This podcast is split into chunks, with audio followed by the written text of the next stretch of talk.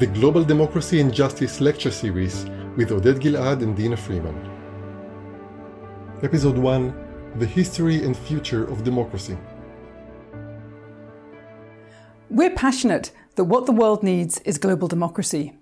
But we've heard many people are disillusioned with democracy and think it doesn't work, while other people very much support the importance of democracy at the national level, but think it's impossible at the global level. In this talk, I'm going to have a look at the history of democracy and the possible future of democracy and try to answer both these points. So, if we look at the political systems of most European countries at the start of the 19th century, we see that they had a system of decision making where the wealthy, land owning elite got to make decisions for the whole of society. A kind of democracy of the elite, if you will. There were governments and parliaments, but on average, only 2% of the adult male population had a vote. Eligibility to have a vote was based on how much land or how much wealth one had.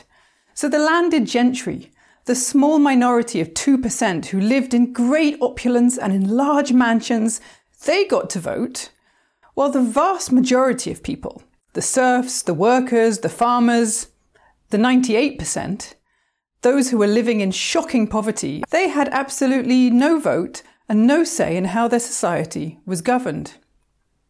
And so it's not surprising that the elite decision makers made decisions and policies which benefited the elite and which were not good at all for the masses. And thus the rich got richer, the poor got poorer, and rates of inequality soared. Things only began to change with the Industrial Revolution. First of all, serfs and farmers started to move away from the countryside to become factory workers in the towns. Here, conditions were often even worse, and people began to agitate for improvements. And in the towns, they met other people from different areas. They began to develop a national identity rather than a purely local one based on their village. They began to think of their society on a larger scale, not just of the feudal manor and they began to want to have a say in how the society was run. Secondly, the new industrial entrepreneurs who were running the factories and making lots of money were often not from the landed gentry.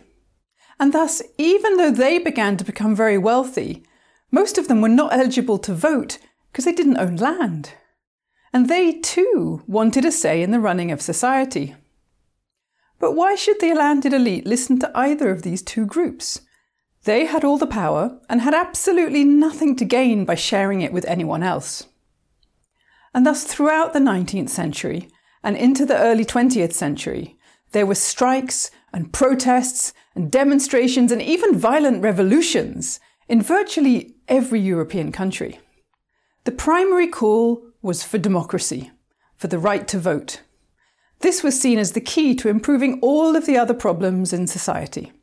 And over the course of the next 100 to 150 years, government after government lowered the threshold of how much land you had to own or how much money you had to have in order to be eligible to vote.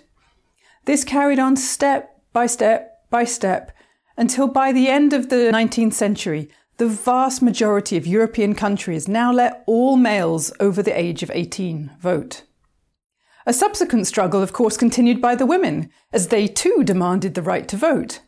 The suffragettes tied themselves to railings, ran in front of racehorses, blew up postboxes, and used all sorts of techniques to get their voice heard, and eventually they too were successful. And by the middle of the 20th century, the impossible had happened. The elite had given the vote to everyone, and there was universal suffrage in virtually every European country. The struggle had been long, but it was successful. The disenfranchised 98% now got their right to vote. And indeed, in the years after the Second World War, most of them voted for Labour governments, with leaders from the trade unions who represented the workers, and who put in policies that led to the creation of much more just and equal societies. They institutionalised the welfare state, which provided free education and healthcare to everyone, which improved public infrastructure and public services, and which stepped up welfare services to the unemployed and disabled. And as an indicator of how much better society got now that there was democracy, let's look at this graph of income inequality during the 20th century, produced by French economist Thomas Piketty. The graph starts on the left hand side in 1910, and we can see that there is a very high degree of inequality. But as we go forward in time, the degree of inequality goes down as the degree of democracy increases. And in most of the lines, there's a quite dramatic decrease in inequality in the late 1940s after the Second World War. So we can see that during the middle part of the 20th century, up until around 1980, there's a really quite low degree of economic inequality during this period that democracy prevails. But then things start to change, and we see a sharp increase in inequality going up to 2010, where the graph ends, but indeed this increase continues until today. Before we consider why that is, let's just reflect on what happened in the 19th century. Workers and farmers managed to unite together in a common protest against the elite. This may sound simple, but at the beginning of this period, these people were very diverse and separate and knew little about each other and had no sense of themselves as a common group, as workers or the proletariat or what have you. A coal miner from the north of England, say, did not feel any sense of unity with a machine worker from the west of England, and neither of them would have considered they had anything in common with a seamstress from anywhere in England. But during the course of the 19th century, these disparate groups came together, learnt about each other, and began to see that despite their differences, they were indeed positioned in a similar way in the national economic system. Their differences of trade, of gender, of location, or whatever else became largely irrelevant in their common struggle. And by recognizing their unity and coming together in joint political action, they succeeded in bringing about what many people would have said was impossible. If you were a serf living at the beginning of the 19th century, working the lands of your feudal master while he enjoyed a life of luxury and opulence and got to vote in a parliament which kept things as they were, and some visionary came up and told you that in the future everybody would be able to vote, and that there would be a democratically elected government that would make a more just and fair society, that would lower rates of inequality, and would provide free education and free healthcare to everyone. Well, you would have probably laughed and called that person a naive idealist. The elites won't give up their power, you'd say. It's not possible. It's just a fantasy. And indeed, that sounds quite reasonable. But if everyone had thought like that, nothing would have changed. But instead, a few brave souls started to imagine a better society and started to share this vision with others. And as the vision inspired people, they began to get active. Leaders emerged to help organize them. They used the new technologies of the day. They were creative. They were determined. And eventually, they were successful. The situation is in many ways rather similar to the situation today regarding global democracy. To many people, global democracy seems like a great idea, but a kind of idealist and impossible fantasy. The global masses are too diverse and separated, you say. What does a factory worker in Bangladesh have in common with an agricultural worker in Kenya? Or with indigenous peoples in Latin America? How could they possibly all come together in a common struggle? Well, it's already starting to happen. And in any case, you argue, how could we create a unified global society when we're all just too diverse? Well, history is the story of diverse people recognizing their unity and coming together. In the age of the internet and mobile technology, surely we can do it too. Oh, but the elites will never give up their power, you say. Well, they won't voluntarily. But they have given it up before, and there's no reason why they won't do it again. It's up to us to create the right conditions so that they choose to do so. Right now, the path to success is not clear or obvious, but neither was it at the beginning of the 19th century. It's up to us to start and work it out as we go along, just as they did. So, this is what the history of democracy tells us about the possibility of democracy at the global level. It is possible if we want it and if we are prepared to struggle for it. But what about the other question that I mentioned at the beginning? Is democracy any good? Many think it doesn't seem to be working very well now, even at the national level. Do we actually want global democracy? So let's go back to the graph of economic inequality. Why were things so good between, say, 1950 and 1980, And why did things start to get worse after that? There's been democracy throughout all this period, right? So why did it stop working? Well, the question of whether there has been democracy through all this period is actually a bit complicated. The answer is kind of yes and no. You see, in the period between roughly 1950 and the early 1980s, each country had its own economy, and the economies of different countries were only slightly interconnected. There was trade between countries, of course, but at quite low levels. Most businesses operated in just one country. And they were regulated by the government of that country. So essentially, in this period, the government and the economy overlapped. They were at the same scale. And thus, the democratically elected government could regulate the economy so that it functioned for the benefit of everyone. So, this was the time of real democracy and of relative equality within states. Now, while this situation was very good for most people, it wasn't so great for the elite. They had to pay taxes and follow regulations, and they found that this began to limit the amount of profit that they could make. In 1975, a group of elites from Europe, America, and Japan, called the Trilateral Commission, wrote a report called The Crisis of Democracy. The crisis, they argued, was that there was too much democracy, or in their words, an excess of democracy.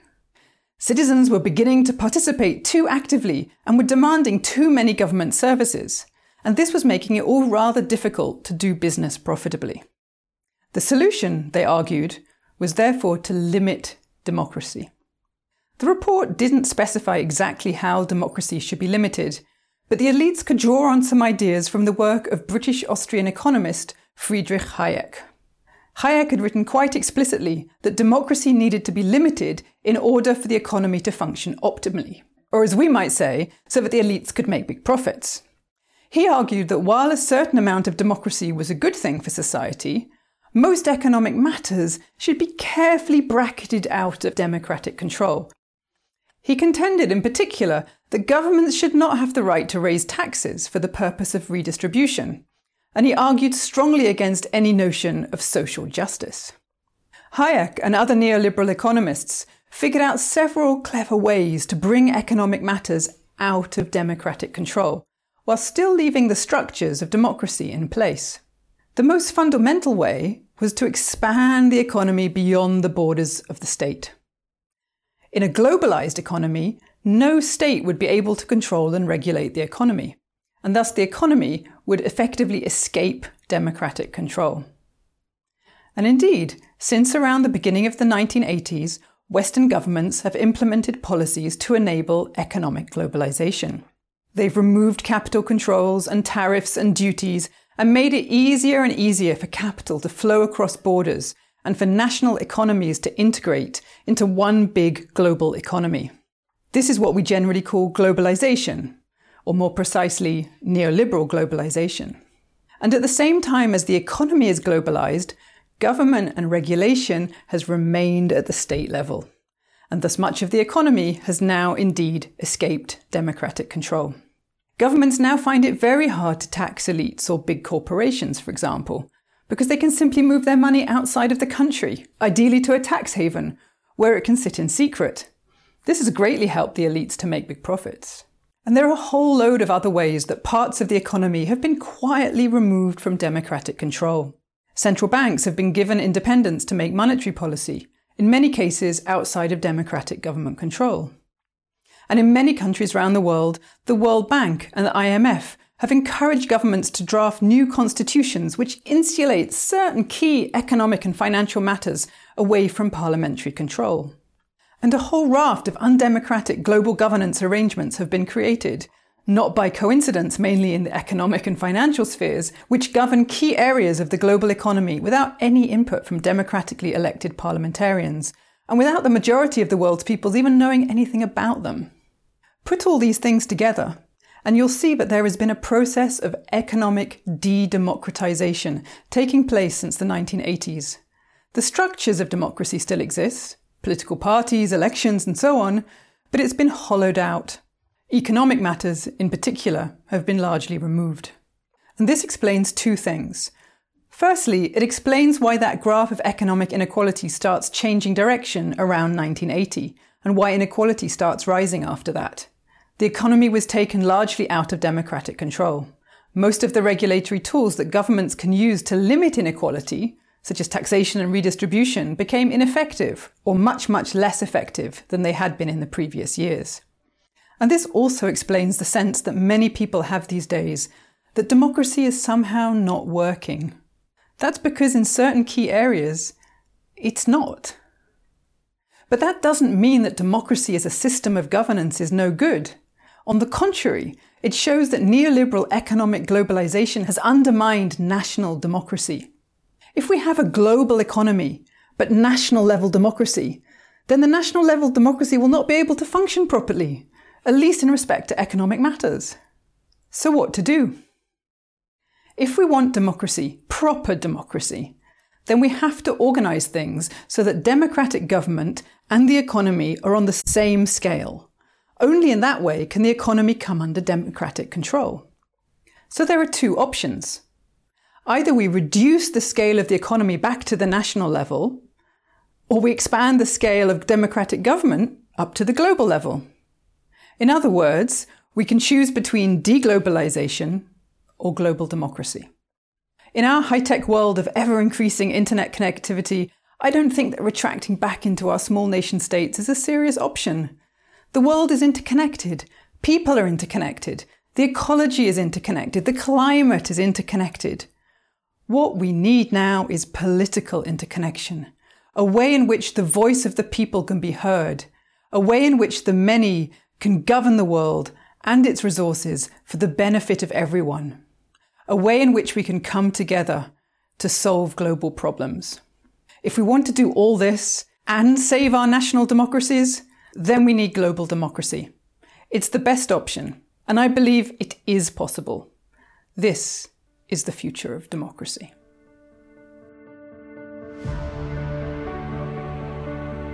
The Global Democracy and Justice lecture series is also available as videos on YouTube and other platforms. If you found the ideas in this episode interesting, please share it.